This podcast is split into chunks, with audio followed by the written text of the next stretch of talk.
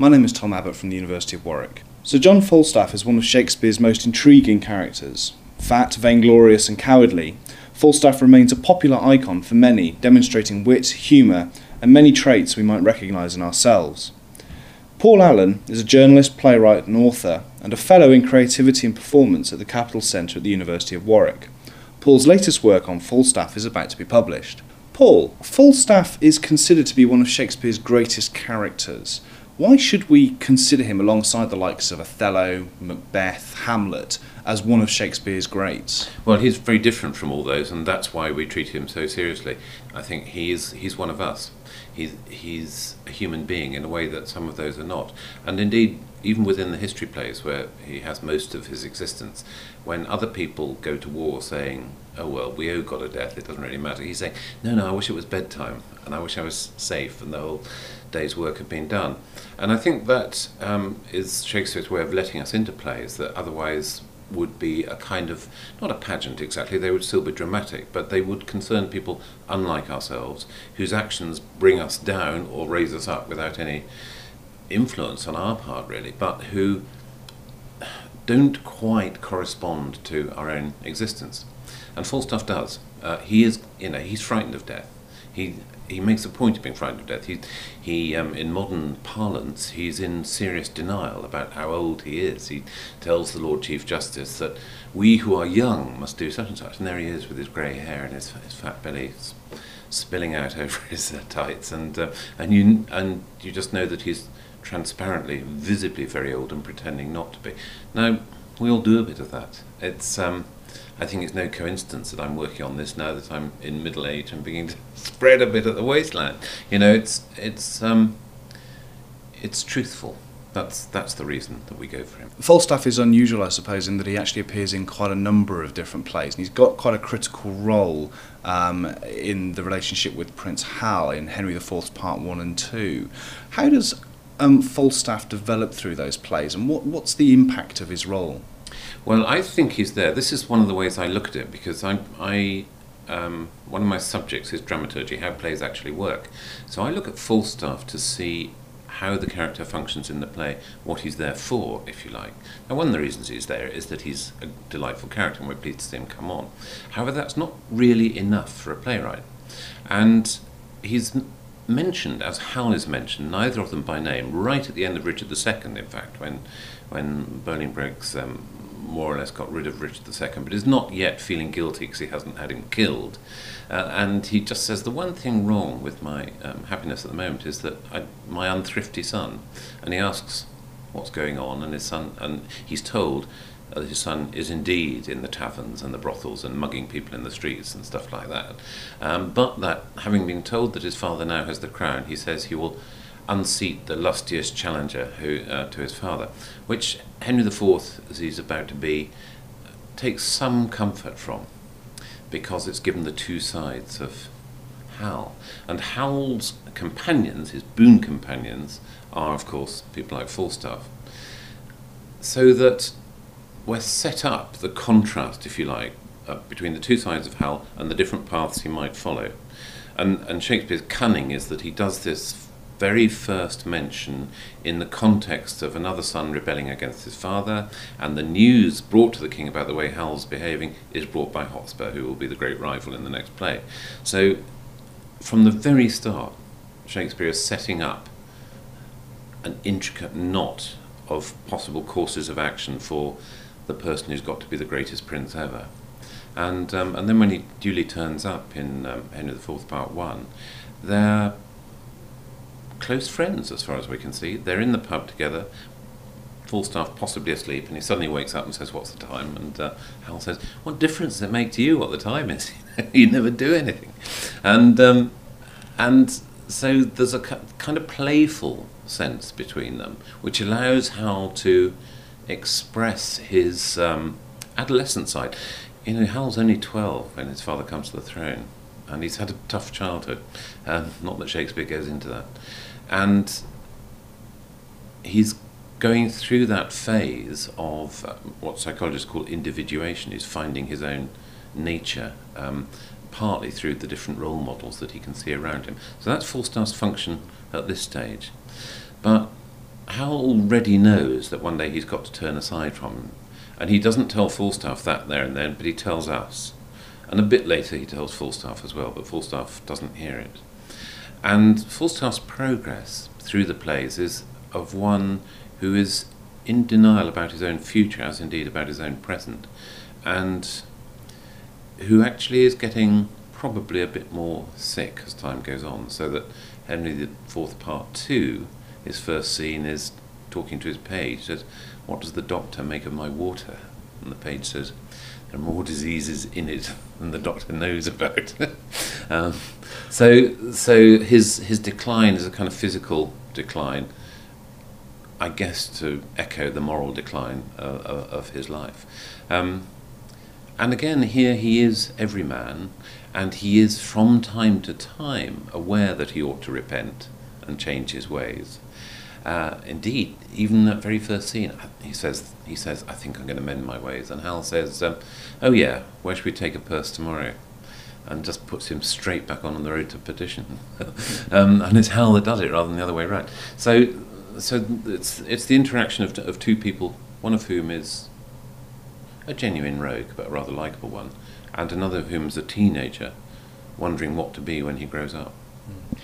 I mean, Falstaff is much more than a clown, isn't he? He he, he represents quite a, a counterbalance, I suppose, um, to the the formality of, of courtly life that we, we see with a lot of the kind of the the the sort of more somber characters in Shakespeare. He's he's very much a counterbalance to that, but still with quite a lot of um, depth to that character.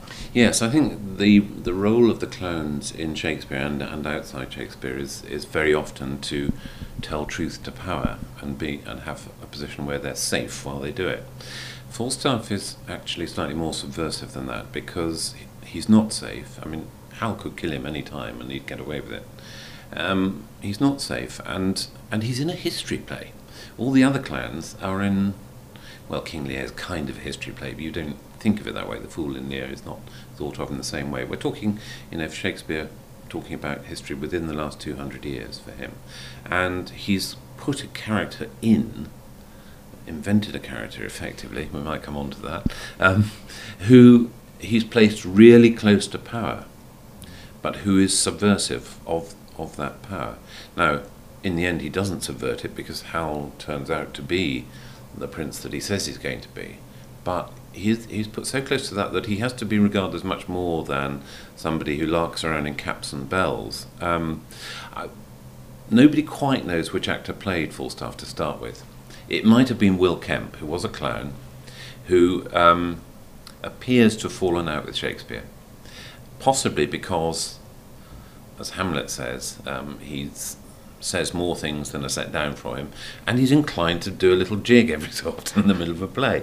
oh, and um, and we don't imagine Falstaff really doing that. But if Will Kemp played him and did do this, the summary killing of Falstaff at the end of Henry IV Part Two would have dealt with that, wouldn't it? Just like um, you know, an actor in a soap, it gets really awkward. They just kill off the character, and and um, and I, I, th- I think actually that represents a serious tension between the clown playing him and the kind of character it is, which is a wonderful part for a comedian, but not for knock. It's not knockabout. It's something. It's something. It's it's a lot of it's verbal, but a lot of it's character based as well. And um, and and the character Falstaff has got to override um, a clown's natural wish to come in front of an audience and do something that will entertain them and make them applaud him. He's much more about the actual driving narrative of the tale and, char- and the development of Hal as a character. Yes, I think so. You see, I think the way character works in plays is to be, well, a classic drama is a is is a character in tension with, with the situation he's in. Hamlet's in this terrible tension with the situation he's in. He really just wants to be a student for a bit more. Um, and to some extent, Hal is. He doesn't want to grow up that fast. Why should he? Why shouldn't he have a childhood like everybody else? And therefore, his relationships have to be with people who are other characters. I um, hesitate to say rounded in the case of Falstaff, because, as he says in Merry Wives of Windsor, he is two yards round. Uh, but um, the character has to be has to be realistically conceived and executed, and that means that the plot has to lead him to his natural conclusion without distorting the character, and equally the character must not be so large that he or she distorts the plot. Uh, that, that's, if you like, the kind of magic formula for, for, for getting a good play out of it, and I, and I think that's um, that's a balance that's really hard to get right. The presence of Falstaff is most obvious in the histories, but he is a fictional character. What's the where did he come from? What were the origins of, of the character? There's a play which precedes the Henry IV plays called uh, The Famous Victories of Henry V, um, which we only have in a very truncated and, and, and um, thin version. It's rather hard to make out why it was so successful. In that, Henry has a sidekick called John Oldcastle, known as Jock or Jockey, uh, who is a real historical character from Henry IV's and V's own time. Uh, he's a character who, this is not mentioned in the play, but he is a character who fell out with the king because he was a religious zealot. He was a Lollard, um, who by and large were kind of proto Protestants who believed religion was far too important to leave to the Roman Catholic Church with corrupt priests and bishops and so on. Uh, and eventually he was burnt, and probably Hal watched him die because Hal and his father were very keen on stamping out heresy. In fact, they invented the crime of heresy as far as English courts are concerned. There's little about this character other than the fact that at one time he'd been friendly with Hal and in the end falls out with him that is similar to Falstaff. And I think, I think most people now think that Shakespeare just lifted the name from the previous play. He then gets to a situation where the descendants of that man complain, and so he has to change the name, and it's and it's very tricky because Falstaff has two syllables and Oldcastle has three, and where you've got lines blank verse, that's a problem. Um, but he goes for Falstaff, possibly from the Sir John Fastolf, who's in the Henry VI plays, who had a reputation quite undeserved, as it turns out, of being a coward.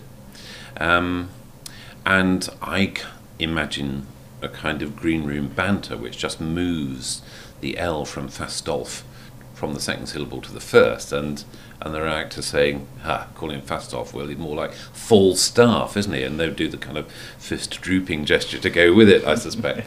um, and um, and so he, he gets the name from there. That doesn't stop people looking for other sources for for the kind of person Falstaff was, because that bit of name has almost no kind of characteristics attached to it that he can bring to the play. And Stephen Greenblatt, in his book Will in the World, a recent biography, uh, suggests that the playwright Robert Greene, who died about um, five or six years before these plays were written, in circumstances quite similar to Falstaff's death as described in Henry V, i.e., in a pub, uh, separate from all the people he was either supposedly married to or, or close to him, uh, and uh, spouting these rather nasty things about Shakespeare himself, he might have been the model, and that, and and and that that's very possible.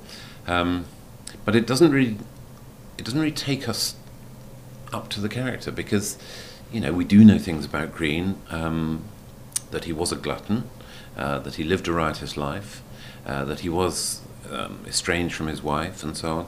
But um, people say that he wasn't hugely bloated, and um, and really, Falstaff is too big a character in in both senses to be the product of one model in that way. I think all sorts of other things go in. You see, I mean the tradition of lords of misrule at the feasts of fools that were still existing in, in the late 16th century will be there. These people who were contemporarily in charge and presided over anything goes feasts in which the slave could mock the king and all the rest of it. Go way back to Saturnalia of ancient Rome and maybe even beyond that. There's something of that in Falstaff. But uh, whereas Toby Belch in Twelfth Night, because it's Twelfth Night, obviously is having riotous behaviour over Christmas, Falstaff seems to suggest riotous behaviour right through the year, right through a lifetime, and that's much more subversive because it's not controlled and it, um, it, it, it, could change things. And um, I think there's a, I think the trouble with finding any one source is that it's never quite enough. You've described a, a cowardly knight, someone who is a drunken, gluttonous um, uh, layabout how was he perceived by the theatre goers at the time? Was he a popular character? Yes, uh, he always sold seats. Um, he and Shylock, oddly enough, sold seats. The thing that we have to remember is how much the Elizabethans enjoyed verbal wit and daring of the imagination. And he has those absolutely in spades.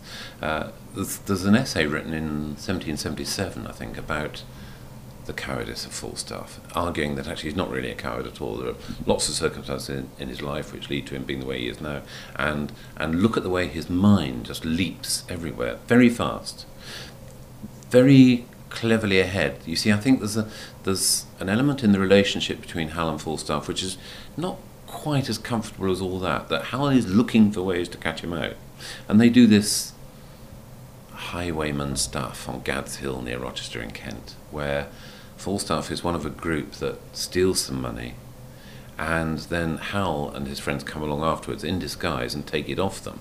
And they know Falstaff will come back to the pub and say, There were 20 of them, there were 100 of them, whatever. Um, and he does, and he and he knows that they know that he's lying, and it goes up because it's two, and then it's four, and then it's nine, and then it's twenty, and suddenly there's a whole regiment virtually taking this money off him. Um, and Hal thinks he's caught him, and he says, No, no, I knew it was you all the time. I knew it by instinct because you're the true prince, and I would know that, wouldn't I? And saying you're the true prince is very cunning because his father usurped the throne. So Hal has to be the true prince to make it right. So he's found a way, he's found a way that Hal can't get out of. And then later, when again Hal has eavesdropped on him and overhears him saying really bad things about Hal, he says, "Well, I suppose you're going to say it's instinct again." He says, "No, no, no, no. I no, I didn't realise you were there at all. No, I, I had no idea you heard me. Um, I was actually saying these nasty things about you because I'm surrounded by wicked people here, and I don't want them to attach themselves to you because that would be bad for you. Your father will thank me for this." He says, and and he's always got those little leaps ahead that he can do, and they loved it because it's it's with one bound he was free. It's not a physical bound; it's an intellectual bound, but he's always able just to escape in the nick of time. So where does Merry Wives of Windsor fit in then? Because there's the, the tale that this was uh, a request of, of Queen Elizabeth that Shakespeare write uh, another play for Falstaff.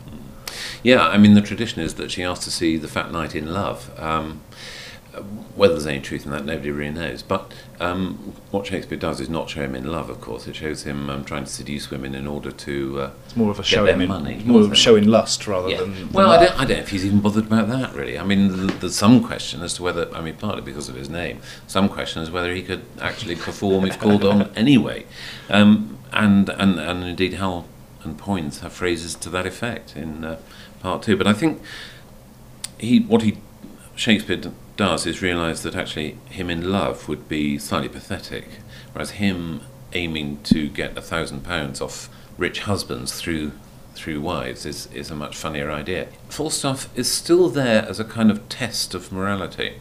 Uh, it's a different kind of test because the play is a farce. It's not um, it's not the same sort of um, area between comedy and tragedy that the history plays are. It is a farce, but he's testing the bourgeoisie of Windsor.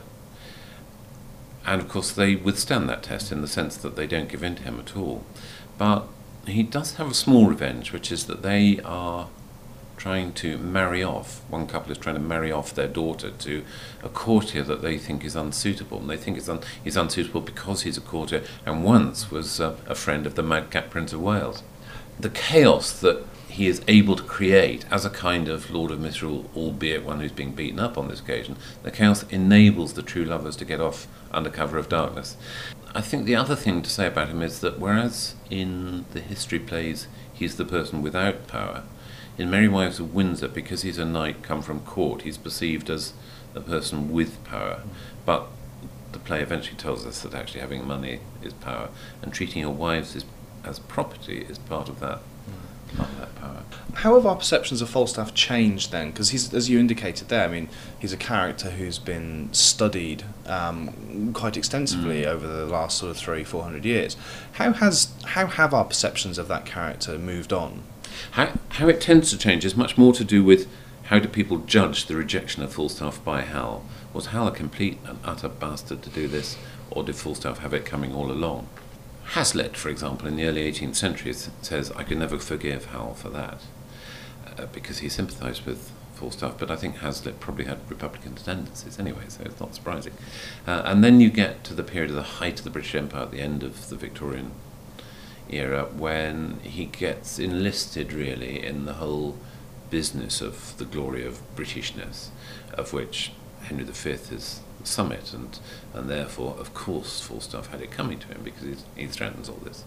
And then early in the 20th century, particularly just after the First World War, you start to get um, an interest in associating him with uh, what people call deep England, the deep Englishness, which is, is separate from what the politicians do. So that um, two composers, for instance, Holst and Vaughan Williams, start using folk tunes in setting the Falstaff story to music.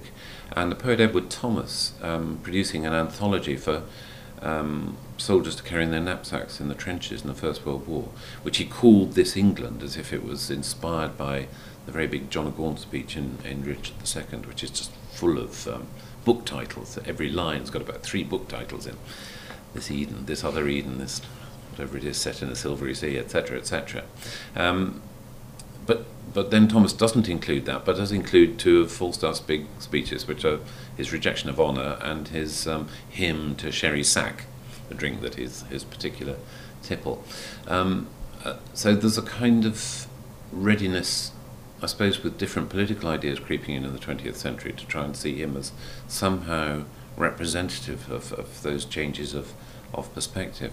And then actors come to it and look at it in different ways. And the, there was one famous production after the Second World War when um, the Hal, when he comes to the line, I know thee not, old man, which is the rejection of Falstaff, and there's a long speech following it, did it um, by going out to Falstaff and embracing him uh, as if to say sorrowfully, I'm sorry, I've got to say goodbye to you now. Um, in order to make Hal sympathetic, at, at, a time, I suppose, when an audience was likely to be reeling at the notion of partings, people have been lost in the war and so on. Um, and so that suited that time. Fast forward 30 years, and you get to Robert Stevens at Stratford in somewhere around about 1990, presenting Falstaff as somebody rather melancholy, rather aware of uh, the way he's aging and is and, and is doomed, aware of his own mortality, I suppose. And um, I know one critic compared that to the way Rembrandt's self-portraits get closer and closer to seeing uh, him uh, as an old man and then a dead man almost um, before before he gives up. So there is the opportunity for all those changes, and, and now we live in a time when almost anything goes to some extent, and you you you know you you pay your money and you take your choice.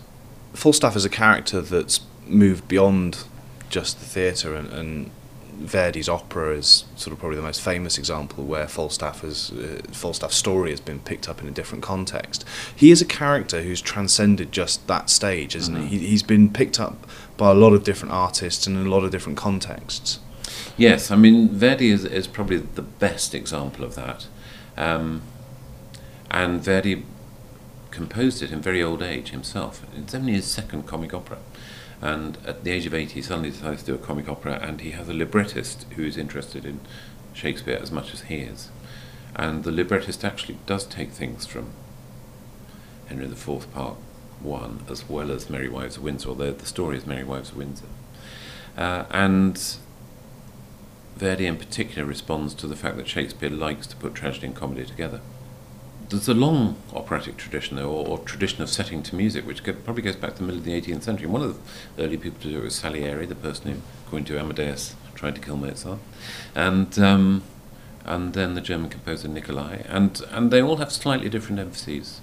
They all pick on slightly different things to make make a lot of, and then in um, the um, late 70s, Robert Nye wrote a novel about Falstaff as if he was Sir John Fastolf, uh, which is a huge, sprawling, rambustious novel which entirely chimes with the character Falstaff and says in it almost everything that you might ever think about Falstaff. Um, but at the end says, and actually maybe all this is a lie. Quite cunning.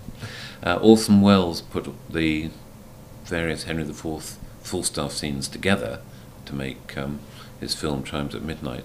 And he crops up in My Own Private Idaho, you know, which is a reasonably obscure, rather cult film. So he does sprawl hugely beyond the confines of, of Shakespeare's invention, which I think is a sign that there's always a kind of unfinished business with Falstaff. I feel that, that, you know, we can't quite ever encapsulate him. Is that partly because his his final demise is actually an, almost an aside as part of Henry V? Hal doesn't need him anymore. He's now Henry. He's the complete character, the, the perfect prince. Um, Falstaff's kind of left to die off stage, isn't he? There's a sort of an incompleteness about his end. Yes, I mean, there's a lot of argument as to what happened there. Whether because at the very end of Henry IV, you know, there's an epilogue which says, um, "All right, the next play is going to be about Henry V and his battles in France, and his courtship of, uh, of Princess Catherine, and um, and Falstaff will accompany him to France, where, for all I know, he'll die of a sweat. Sweat being a fever." And it's not clear at what point Shakespeare decided that Falstaff had to go, whether it was because a particular actor walked out or because he wanted to get rid of a particular actor. Nobody, nobody knows, and I guess nobody ever will. And I always think that that, that epilogue hints that, Falstaff will have to die. So I think there's a bit of Shakespeare that recognises it's inevitable but hasn't quite confronted it yet, mm. probably in his own mind. And then when he comes to write Henry V, which is a different kind of play with precious little comedy in it. I mean, some of the sidekicks, Pistol, Nym, and Bardolph are there, but two of them get hanged for, for looting. And so it's not it's not the play with the same kind of texture. It's a much more clear arc of military valour, uh, in which you know I have no doubt that Henry is meant to appear a hero, and you can't you can't listen to those great speeches without being thrilled by them. I don't think so.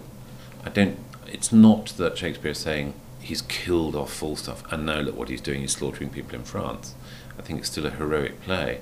But um, I think he realizes that if Falstaff were present around the time when various bishops are doing the equivalent of discovering weapons of mass destruction in France so that Henry is justified in invading, Falstaff would have just subverted it too much to make what then goes on to happen possible, or possible to be shown in the light that Shakespeare wanted to show it. Does Falstaff's end really sign him off as a tragic character rather than as a comedian? Well, it means if you put all the shape, all the Falstaff scenes together, as people like Orson Welles have done, and end with the death, then he has to be a tragic character. But that's not really how Shakespeare writes it. And he's he's um, it is it is unquestionably sad, but it's a sadness that I think we can be satisfied with at the end of Henry IV Part Two that in you know you look at individual plays, and I'm perfectly happy to put the two Henry IV plays together because they are called Part One and Part Two. But you look at the structure and the function of character in those things, and you can see that's where he's heading. He's heading for rejection, and uh, and without the support of Hal, he's nothing anyway. So I think that death is inevitable. It's the right thing to do. I think it's also the case that Henry never smiles again, or never laughs again, shall we say, except possibly in triumph occasionally. And nobody ever says anything affectionate towards him ever again. You know, he's taking on the responsibility of kingship. It's going to be a lonely place, and he won't have his best mate with him. Does, does, does Falstaff's death mark that transition? You see, I think the thing that um, we can look at now with slightly more psychological insight into the way people grow up is that if Falstaff is a kind of surrogate father to him because his own father is so boring, frankly, and he himself is, in any case, a teenager looking for different role models. If that's the case, the day his father dies, he doesn't need the alternative any longer. So the day his father dies is the day he rejects Falstaff. And there is an awareness that he would do that all the time. But it marks absolutely a the transition point in, in Henry's development. Something which historically was described about Henry from his own lifetime onwards, actually. People said uh, that he changed overnight when he became king. Um, so, so it was a sudden and dramatic moment, and therefore this rather sudden and dramatic rejection of him is, is, is in place. Paul, thank you very much. Thank you.